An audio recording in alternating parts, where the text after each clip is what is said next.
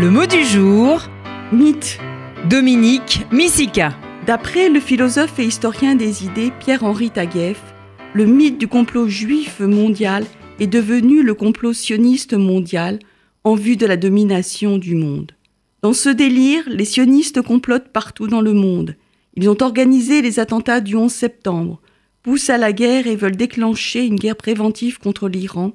Ils sont derrière les conflits qui déchirent les pays arabes, notamment en manipulant l'État islamique simple épouvantail.